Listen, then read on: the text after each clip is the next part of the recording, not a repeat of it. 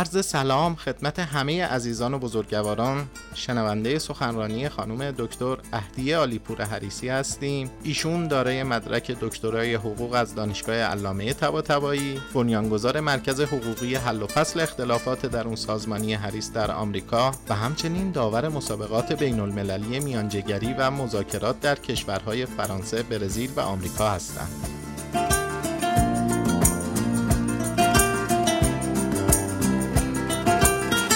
جلسه سخنرانی این بزرگوار در سالن اجتماعات مهندس بهنام کرمی بنیاد علمی آموزشی قلمچی برگزار شد.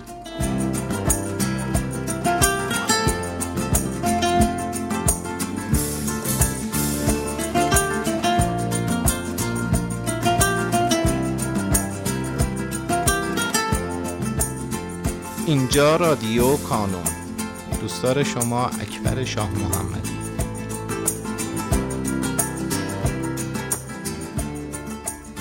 اپیزود اول. سخنرانی امروز در دو بخش ارائه خواهد شد. یکی مشکلات سیستمی که درون سازمان های بزرگ و روش های حل و فصل آنها و دومی مشکلات بین فردی در محل کار و روش های حل و فصل آنها. مشکلات بین فردی اهمیت بسیار زیادی دارن با اینکه خیلی ممکنه به موضوعات غیر از حقوق از جمله روانشناسی مربوط بشه. ولی شما می‌بینید خیلی از خاتمه کارها به خاطر مشکلات بین فردی هست. اگر شما در شرایطی بودین که در یک دفتر کاری یه روزی دعوا شده و فردا سه نفر گفتن ما مریضیم نمی‌تونیم بیایم سر کار این جزو مشکلات بین فردی هست. این ربطی به پزشکی یا روانشناسی نداره. و چون کارایی محل کار رو تاثیر تحت تاثیر قرار میده به رشته منم مربوط میشه. بنابراین ما از این منظر یعنی ما باید این رو هم نگاه بکنیم که یک موضوع از منظرهای مختلف میشه نگاه کرد. و ما صرفا از منظر حل مسئله در practice خود من در کار خود من ما از این منظر نگاه می‌کنیم. که همونطور که آقای قلمچی فرمودن من در سازمان های هم در سازمان های تجاری هم در سازمان های آموزشی این کار رو انجام دادم و خیلی باعث تعجبه که بدونید مشکلات بسیار مشابه هستن. حتی در کارهای بسیار متفاوت. یعنی اصلا عناوین کاری عناوین شغلی درآمدها در سطح درآمدهای مختلف در سطوح سنی مختلف ما می‌بینیم که خیلی در واقع مشکلات مشابه هستن. یه نکته دیگه هم که بحث حاج آقا سرمه که خیلی عزیز هستن برای من و من خیلی ازشون درس یاد گرفتم در طول سالها مطرح شد.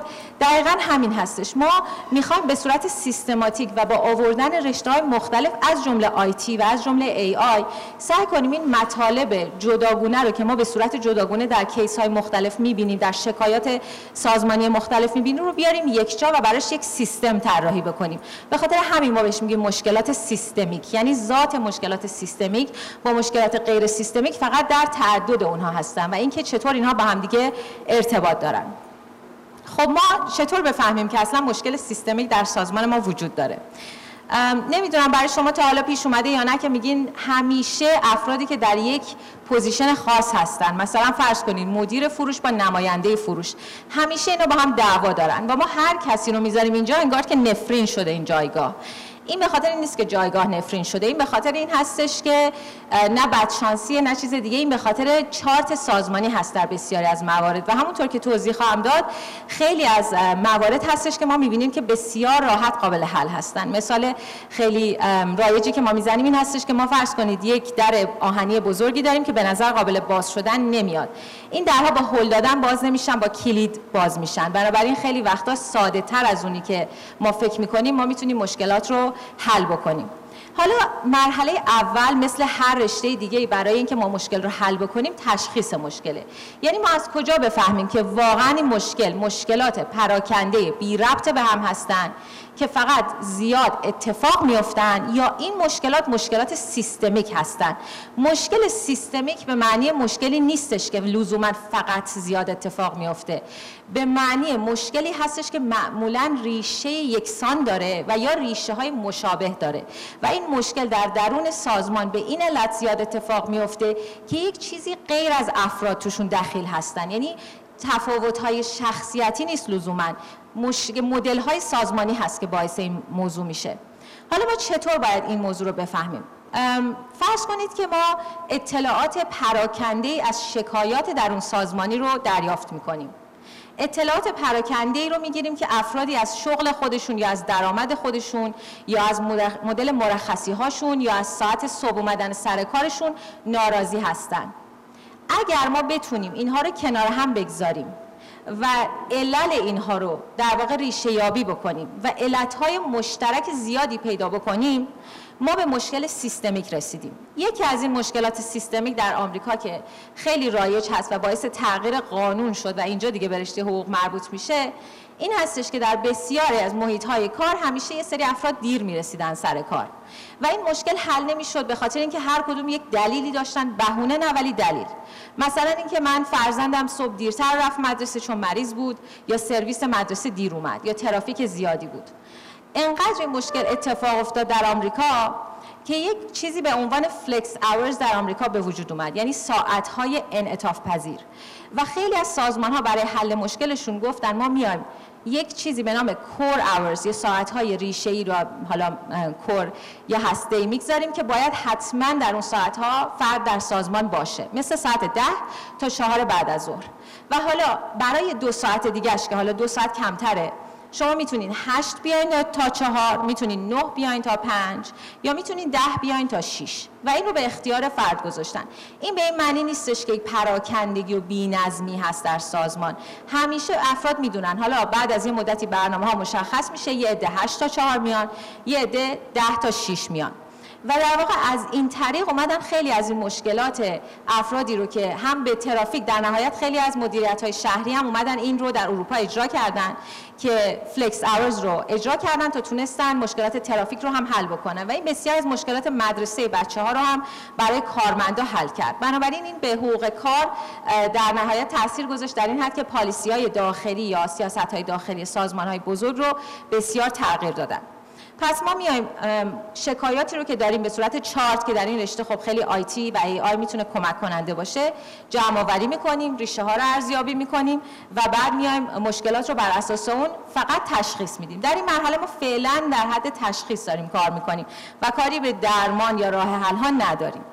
پس بعد از اینکه این کار رو کردیم حالا ما باید ببینیم انواع مشکلات سازمانی معمولا به چه صورتی هستن و چرا به وجود میان. خیلی از مشکلات مربوط هستن به چارت سازمانی. یعنی چارت سازمانی و انواع در واقع تعاریف وظایف شغلی و position های شغلی که هستن جوری تعریف شدن که شرایط رو به سمت مشکلات سیستمیک پیش می‌برن در داخل سازمان. یکی از اینها که من حالا از آخر شروع می‌کنم یک موضوعی هست که من فارسیش رو متاسفانه پیدا نکردم به اسم Operational Bottleneck. آپریشنال باتلنک همونطوری که اون تصویر رو می‌بینید فرض کنید ظرفیت ماشین اول 20 واحد هست. ظرفیت ماشین دوم 5 واحد هست و ظرفیت ماشین سوم 20 واحد هست. و اینا دارن به صورت خطی از لحاظ سازمانی با هم کار می‌کنن دو اتفاق میفته یا بی با سرعت و روال عادیش کار رو انجام میده و فرد سی به اندازه کافی کار انجام نمیده و بهینگی سازمان رو میاره پایین. یا ما به خروجی خیلی توجه می‌کنیم میگیم برای من اصلا مهم نیست که تو چجوری این کار انجام میدی فقط انجامش بده. و حالت C به 20 می‌رسه. یعنی حالت B فرد B اون position B یا اون گروه B. بعضی وقتا اینا یه دپارتمان هستن. گروه B داره با چهار برابر فشار یا سرعت کار انجام میده. یکی از چیزایی که اتفاق میفته اینه که burnout میشن یا خستگی و فرسودگی براشون ایجاد میشه.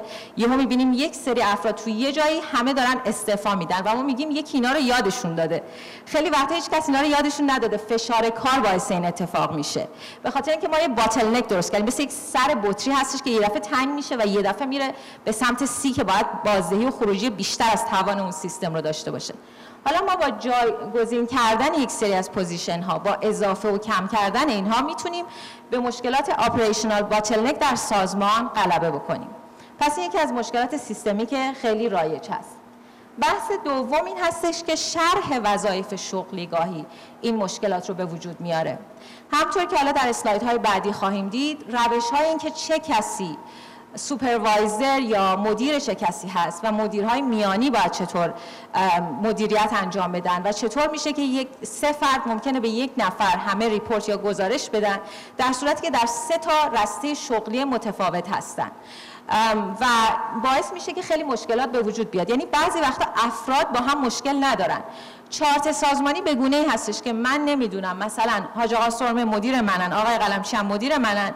من آقای سرمه رو پیدا نکردم. نمی‌دونم الان در این مرحله باید برم مستقیم پیش آقای قلمچی یا باید صبر کنم تا آقای سرمه بیان. خیلی وقتا از اونی که ما فکر می‌کنیم این موضوع پیچیده تره برای کارمندا. خیلی وقتا واقعا متوجه نمیشن که چه وقتی باید از تشخیصشون استفاده کنن و آقای قلمچی نه به من بگن که خب تو که می‌دونستی چرا به من نگفتی؟ چرا وایسادی منتظر مدیر میانی شدی؟ یعنی ما مسئله وظایف شغلی بسیار برامون مهمه. حالا یک مسئله شرح وظایف شغلیه و من هر وقت می‌بینم که کلمه معادله حالا یا حدود سایر وظایف محوله جز به وظایف شغلی یکی میاد می‌فهمم که اونجا بوی مشکل میاد. به خاطر اینکه هیچ کسی گاهی نمی‌دونه که اگه شما کارمندی دارین که نمی‌دونه وظایفش چیه احتمال مشکل خیلی زیاد خواهد شد. به خاطر اینکه من وقتی کسی به هم یه کار رو دلیگیت می‌کنه نمی‌دونم که من این کار رو باید تا چه حدودی انجام بدم یا می‌تونم برم به کارمند یا منشین بگم این کار رو انجام بده. یا اون اصطلاح نوکر من نوکری داشت نشه که مثلا من یه کار رو گرفتم باید پاسخگو باشم ولی من واقعا نمی‌دونم. و گاهی می‌بینیم که یک فردی تو همین سیستم به خاطر تعاریف بد شغلی داره بیشتر کار می‌کنه در حالی که position مدیریتی داره. و مدیریت باید ذاتا کاری باشه که بیشتر به در واقع اداره افراد باشه تا به کار اجرایی. ولی ما گاهی می‌بینیم که خیلی از کارهای اجرایی که باید مدیر قابلیت تربیت کردن افراد رو داشته باشه وقت تربیت کردن افراد رو می‌گذاره برای اینکه بخواد مدیریت رو میگه انقدر این زمان طول میدی انقدر یواش این کار انجام میدی یا انقدر بد انجام میدی. من ترجیح میدم خودم انجام بدم که کمتر طول می‌کشه. اگه مدیر این حرف زد یعنی اصلا مدیریت نکرده کارش رو. مدیریت این نیستش که شما به خاطر اینکه به کارمندتون کمک کنین کارش رو انجام بدین. مدیریت اینه که شما به کارمندتون کمک کنین تا اون کار رو به روش بهینه برای سازمان انجام بده. و بدونین دقیقا چه مقدار کار رو به چه کسی محول کنین. پس یکی بحث عناوین شغلی میشه شرح وظایف شغلی میشه. بحث عناوین شغلی هم همین هستش که در واقع ممکن عناوین مختلفی باشن که به چند نفر ثابت دارن ریپورت می‌کنن که حالا مقدار جزئیاتش رو با مثال مطرح می‌کنیم. و بحث بعدی کمبود سیستمی که نیروی کار هست. گاهی واقعا کاری بخش برای کاری که انجام میدن زیاده و ما ممکنه بگیم که ما بخش A کلا محتوای کارشون اینطوری هستش که زیاده. مثلا ما بخش بازرگانی همیشه کارش از بخش مثلا آیتی بیشتره. این باز یه مشکلی هستش. یعنی ما نتونستیم وظایف سازمانی رو درست تقسیم بکنیم. اگر دو کارمند در یک رسته شغلی در یک رده شغلی نه در عنوان شغلی ثابت یکیشون داره ده ساعت کار می‌کنه تا کار 8 ساعتش رو جواب بده. یک نفر با 5 ساعت داره کار انجام میده. این یعنی که یک جای از این کار در برنامه‌ریزی مشکل داشته. حالا همیشه هم قابل حل کردن 100 درصد نیست. خیلی وقتا سیزناله. مثلا ممکنه برای کانون در زمان آزمون یک سری افراد مجبور بیشتر از ساعت داریشون کار بکنن. اون فرق می‌کنه با اینکه ما به صورت سیستمیک از کجا بفهمیم سیستمیک از اینکه در طول زمان مدت طولانی این اتفاق دائما داره میفته یعنی همیشه یک بخشی از گروه ما آندرستافت هستن یا کمبود نیروی کار دارن. خب ما وقتی که پس برای اینکه ما بخوایم روش ها رو پیش بینی بکنیم و بتونیم در واقع ارزیابی بکنیم چه روش هایی برای چه سازمانی خوبه بعد از اینکه فهمیدیم اصلا مشکل هست یا نیست باید رودکازش رو که خدمتتون عرض کردم پیدا بکنیم. رودکازش هم فقط با بررسی مشکلاته. با اینکه جمع آوری بشه تمام مشکلات اگر در یک شهرستانی هستش ما نگیم این فقط مشکل اون شهرستان یا اون استانه. مشکلات معمولا اگه چارتای سازمانی مشابه باشن خیلی تعجب خواهید کرد که ببینید چقدر مشکلات مشابه در جاهای غیر مشابه پیش میاد. یک مثالی من می‌زنم. من در یک دفتری مشاوره می‌دادم که در افغانستان کویت و سوئیس هر سه این کشورها دفتر داشتن و شرایط کاری این سه تا سازمان سه تا دفتر مختلف و رده حقوقی این افراد با هم خیلی فرق داشت. و مثالش حالا خیلی جزئیاتش مهم نیست ولی چون به خاطر اینکه دقت در واقع ما وقتی دقت کردیم در اتفاقی که افتاده بود همیشه فردی با عنوان resident representative با فردی با عنوان resident coordinator همیشه اینا با هم مشکل داشتن. چه در کویت کار می‌کردن چه در افغانستان کار می‌کردن چه در سوئیس کار می‌کردن.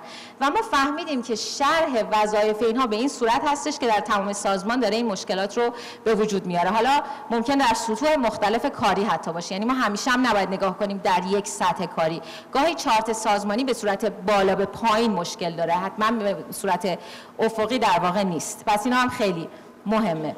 مسئله بعد اینه که ما خیلی وقتها برای اینکه مشکل رو حل بکنیم هر وقت که یه مشکلی پیش میاد در حالا مشکل حقوقی یا مشکل سازمانی دو تا روش هست که اکستریم یا در واقع اول و آخر روش های هست که ما می‌تونیم استفاده بکنیم. یکیش روش فایت یا دعوا هستش یا شکایت کردن و دادگاه رفتن و ترک کار و اینها هست. یکی روش فلایته یعنی اصلا فرار کنیم از اون محیط کاری و اصلا دیگه هیچ اشاره نکنیم. من با مدیرم مشکل دارم فردا میگم مریضم تا پس فردام یادم میره. پس اون فردا میرم خونه گریه می‌کنم و مشکل حل میشه. این فلایته اصلا من مشکلم مطرح نمی‌کنم. و حالا اون میگن که مثلا 20 سال تو اینجا کار می‌کردی همه هم فکر می‌کردن خیلی راضی هستی هر شب هم داشتی گریه می‌کردی. این هنر نیست که ما از اختلافاتمون flight کنیم از اختلافاتمون در واقع کلا گریز کنیم. و این هم هنر نیستش که ما هر اختلافی رو داشتیم به صورت خیلی در واقع aggressive و عصبانی بخوایم مشکلاتمون رو با fight کردن یا با دعوا کردن حل بکنیم. نکته اول وقتی چنین مشکلاتی در کار پیش میاد چه برای مدیران چه برای کارمندان اینه که باید فراموش نکنیم که اشکالی که وجود داره اون پرابلم یا مسئله هست. ما باید به حل مسئله تمرکز کنیم تا بخوایم به افراد حمله بکنیم. باید یاد بگیریم که اگر یک فردی ما باهاش مشکل شخصی داریم خیلی وقتا اون به خاطر شخصیت فرد نیست در محیط کار. اون به خاطر نوع شغلیه که داره. مثلا افرادی که بازرس هستن معمولا کسی ازشون خوششون نمیاد. به خاطر اینکه نوع این کار هستش که برن اشکال افراد رو بگیرن. ولی ما وقتی در فرهنگ سازمان جا بندازیم که این افراد که حالا به عنوان بازرس یا به عنوان ناظر میان قصدشون این نیستش که به کسی بخوان دستور بدن بلکه قصدشون این هستش که مشکلات رو در واقع حل بکنن یعنی مشکل رو پیدا بکنن که حل بکنن. اگه ما با این دید نگاه بکنیم خیلی وقتا این مشکلات حل میشه. بنابراین ما به افراد نباید حمله بکنیم به مشکلات باید حمله بکنیم. نکته دوم این هستش که خیلی از وقتها من در پرونده هایی که داشتم دیدم که ما می‌بینیم که مثلا یک کارمندی با مدیر وسطیش و مدیر بالاییش با هم دعواشون میشه. و ما میایم به جای اینکه برای حل مسئله اون دوتا مدیر رو با هم جلسه می‌ذاریم. و اون کارمند اصلا دخالتی در اون جلسات نداره. من نمیگم همیشه باید همه افراد دخالت داشته باشن چون ممکنه به هر حال یه دعوای حقوقی بخواد مطرح بشه مسائل حقوقی باشه که حالا به خاطر محرمانگی نتونیم همش رو افشا بکنیم. ولی نکته ای که هست اینه که در کل این پروسه حل اختلافات کل افرادی که تحت تاثیر قرار می‌گیرن با هر سمتی که هستن باید به نحوی دخالت داشته باشن. یعنی صدای این افراد باید شنیده بشه. اگر شما مشکل کسی رو می‌خواید حل بکنید و خود اون فرد نیست. من امروز با یکی از همکارانم جلسه داشتم و گفتن من به موکلم میگم تو حرف نزن بشین کنار رأی منفی هم میاد بهش نمیگم خودم براش تجدید نظر می‌کنم. این غلطه. اگر می‌خواین به موکل بگین که شما اجازه بده تصمیمات حقوقی رو وکیلت بگیره این موضوع دیگه است. ولی اینکه اصلا شما پروسه رو به کسی توضیح ندین. شما به نفعته که از طبقه چهارم برید تو طبقه سوم کار کنید چون طبقه چهارم تنش زیاده. این ادبیات یعنی ادبیات خلاف این که ما در واقع میایم افراد رو دخالت میدیم. باید به افراد نه اینکه همه موضوعات رو توضیح بدیم ولی باید به افراد حداقل این اطمینان رو بدیم که ما در پیدا کردن حل مسئله نفع و سود شما رو هم در نظر گرفتیم.